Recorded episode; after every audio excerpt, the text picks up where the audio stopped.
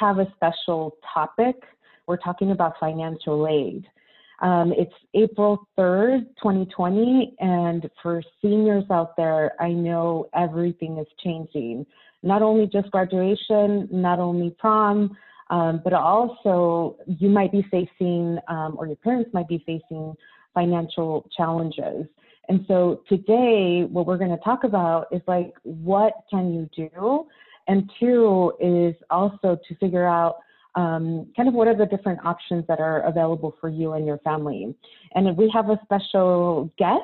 We have Francisco Tostado, Director of Financial Aid from Monterey uh, Peninsula College. And he generously gave us this time to give us suggestions on what we can do at this time. Francisco, what are you doing? What are you seeing on your end? Uh, well, seniors, uh, everything is, uh, it's just like normal, it's just a different modality. We're using a lot of uh, electronic means nowadays. Um, so um, at the community college, we see a lot of, uh, a lot of students just um, adjusting to, to the new norm.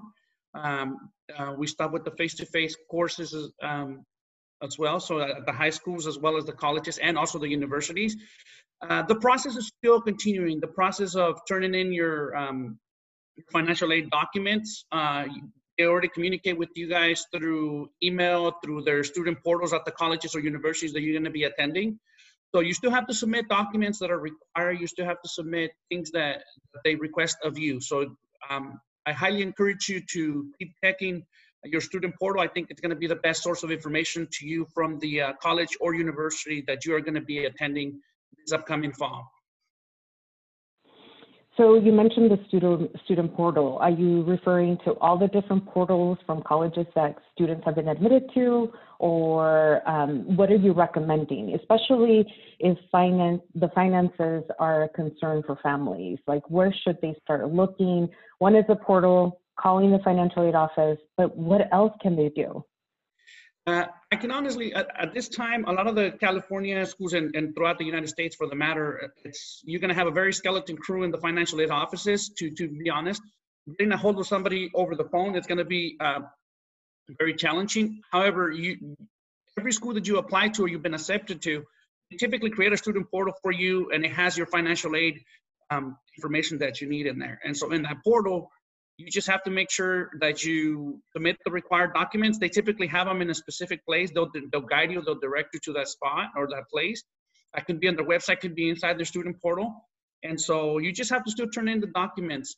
Um, if the economy, if your parents have um, stopped uh, working through this, um, uh, this uh, what's going on right now, um, uh, it's essential that you communicate that to the financial aid um, office of where you're going to be attending. And that's typically going to be after May 1st because my you guys have until May 1st to make a decision where you're going to be attending. So typically I would wait till then and make my decision which college or university I'm going to be attending. And then as soon as I make my decision, then I will contact the financial aid office and say, hey, I need to be able to do a, a professional judgment for income. Um, uh, my parents, they typically call it professional judgment or income change. That's what they, they typically call an income change or professional judgment for income. What that does is they're going to take into account the current year income. Some schools have, every school has its own policies and procedures, but typically they would um, help the students to do a professional judgment for income to, to pick out that income that is currently lost in the current economic situation in the current year, as opposed to prior prior, which if you're going to be starting school in the fall, they're going to be asking you your taxes for 2018. And so the economic situation in 2018 is looks a lot different than what it is now in 2020. So um, each college or university you're going to be going to has its own um, process. So, but again, you want to say you want you want them to make sure that they um, give you the uh, professional judgment for income, okay, for income change. You bring an excellent point. Thank you for bringing up the professional judgment and that the financial aid offices have that opportunity. But as soon as you said, uh, wait until I make the deposit, that, like, I reacted almost like a parent. Like, hold on, why after the decision and not before? Because um, the universities and the colleges are going to be overloaded with with um, applications, and, and if you're going to, let's say, for example, students going to go, I don't know, San Jose or Santa Clara or Stanford or UCLA or you name one of those schools or a community college, um, the financial aid offices are, that's when they typically start uh, looking at awarding and packaging students for the, uh, determining the student eligibility for, for the grants. And so it's important that once you make your decision, you tell the school, I'm going to be coming to your school this is my financial situation, my current financial situation now. We need help. We need to do a professional judgment, and they they will determine um, documentation that is required for you to do that. So if your parents are been laid off because of work, save the if they've applied for unemployment, save all of that stuff, the paperwork that you get from unemployment, um, letters from your employers that you've been um, you know that you stopped working because of due to the economy and do what's going on all those documentations are going to come in handy when you need to turn them into the financial aid office.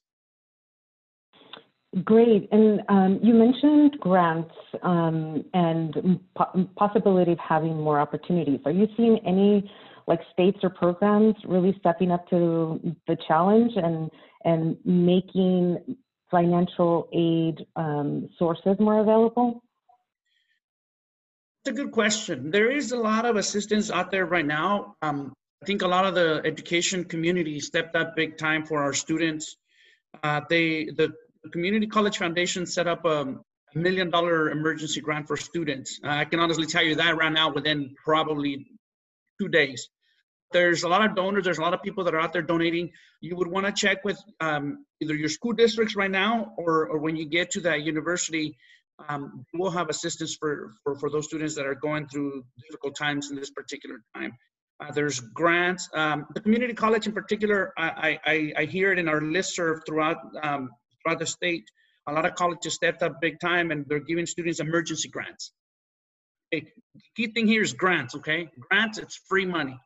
It's not a loan, it's a grant. And so you, some students will ask, do I have to pay this money back? If it's a grant, you don't have to pay back. So make sure you understand the difference between the grant and the loan.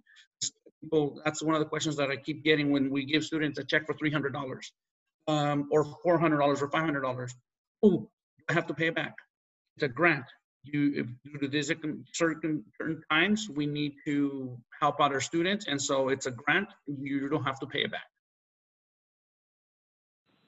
Good. And so as you were sharing that information, I was thinking if a student finds um, him or herself um, applying to, not applying, enrolling to one of the schools and going through the professional judgment and they don't award any monies, um, what do you think would be the best option for them? Is there something that will be available, more affordable for them that you could share with us? Uh, one of the advantages I think now at the community college, the state of California, essentially if you're a first time high school graduate, um, you come to the community college, you're maybe eligible for the um, promise grant. And a lot of the colleges have that. Uh, at Monterey Peninsula College, we have the MPC Promise. Um, and uh, um, other community colleges, they have the Promise. They could be Gavilan, could be Hartnell, could be San Jose, could be um, LA Community College District. It could be in the Valley, anywhere you go. You can, if you're first time, first time high school graduate, full time taking, meaning 12 or more units. That could be uh, three or four classes, depending, or five classes, depending on, on the unit load for each class if you come to the community college for the first two years, you're essentially uh, eligible for um, the promise grant for the first two years where you're you don't pay any tuition. And so that's one of the advantages of, of community college because the first two years you know students it's it's expensive but at the community colleges you can come in and get it free. At the universities it costs you anywhere between 10 to 20 thousand dollars a year if not more but community college is a great choice and you can go either way. You can go to the university you can go to private you can go state ucs or community college. Anywhere you go it's just a good choice to go and um, the community college do have that the promise grant for them the first two years of uh, free tuition. That's great. So families if you do find yourself in the situation where you write a letter or an email or talk directly to a financial aid representative at the school that you're looking at or want to enroll and, and they're not able to award you more financial aid, the community college in California um, is a perfect place for you, especially because you could go for two years under the, the Promise Grant. So keep that in mind. Um, the final question, Francisco, um, if I if families out there are thinking about um, yes, I'm going to go through that process of professional judgment, but if they don't receive that aid, how can they give that information over to the community college? I mean, like the FAFSA information, if they didn't add it to the list, like what should be the next step and when should they do this? The next step is if, if you always want to have a backup plan. You know, you always want to have your your your A plan where you're going to go to four-year schools. If that doesn't pan out, then you have your B plan. Okay, I'm going to go to a community college, or I'm going to go to a private, or I'm going to go to local university. And then your C plan, if it's a community college or trade school or any of that stuff. You always want to have those backups. So if you're debating whether to go to the university or the community college, you, you always want to send at a minimum one community college that you might want to attend. So on your FAFSA or on your DREAM Act application, for those students that are doing the DREAM Act application too, um, those students need to um, make sure that they add the, uh, the school code of the co community college or they're going to be attending. So then the community colleges get the FAFSA in the system, then that starts uh, uh, the ball rolling for the community colleges to send you information, whether it be an email or a letter. Typically, it's going to be an email, and it's going to tell you we've received your FAFSA. If you need to turn in new documents, then here's the documents. Here's the place where you can get them. And then students just just then have to go in, submit those documents, so that then the financial aid at the community college can start processing their financial aid. So I always encourage you um, to, if you haven't included a community college, uh, to please include it now. I think it's uh, included now so that then um, community college financial aid offices will have enough time to prepare um, your awards, your determine your eligibility for grants, both federal and state grants. And so um, then you can come to the, and again, you can come to the community college and if you're not eligible for those and you're the first time um, high school graduate coming to the community college uh, in 12 or more units, and the promise grant would be a, another way that, another avenue that we can give uh, those students that decide to come to the community college great this is so so good so good. Thank you francisco for your time. I know we're going to have more talks about different topics about financial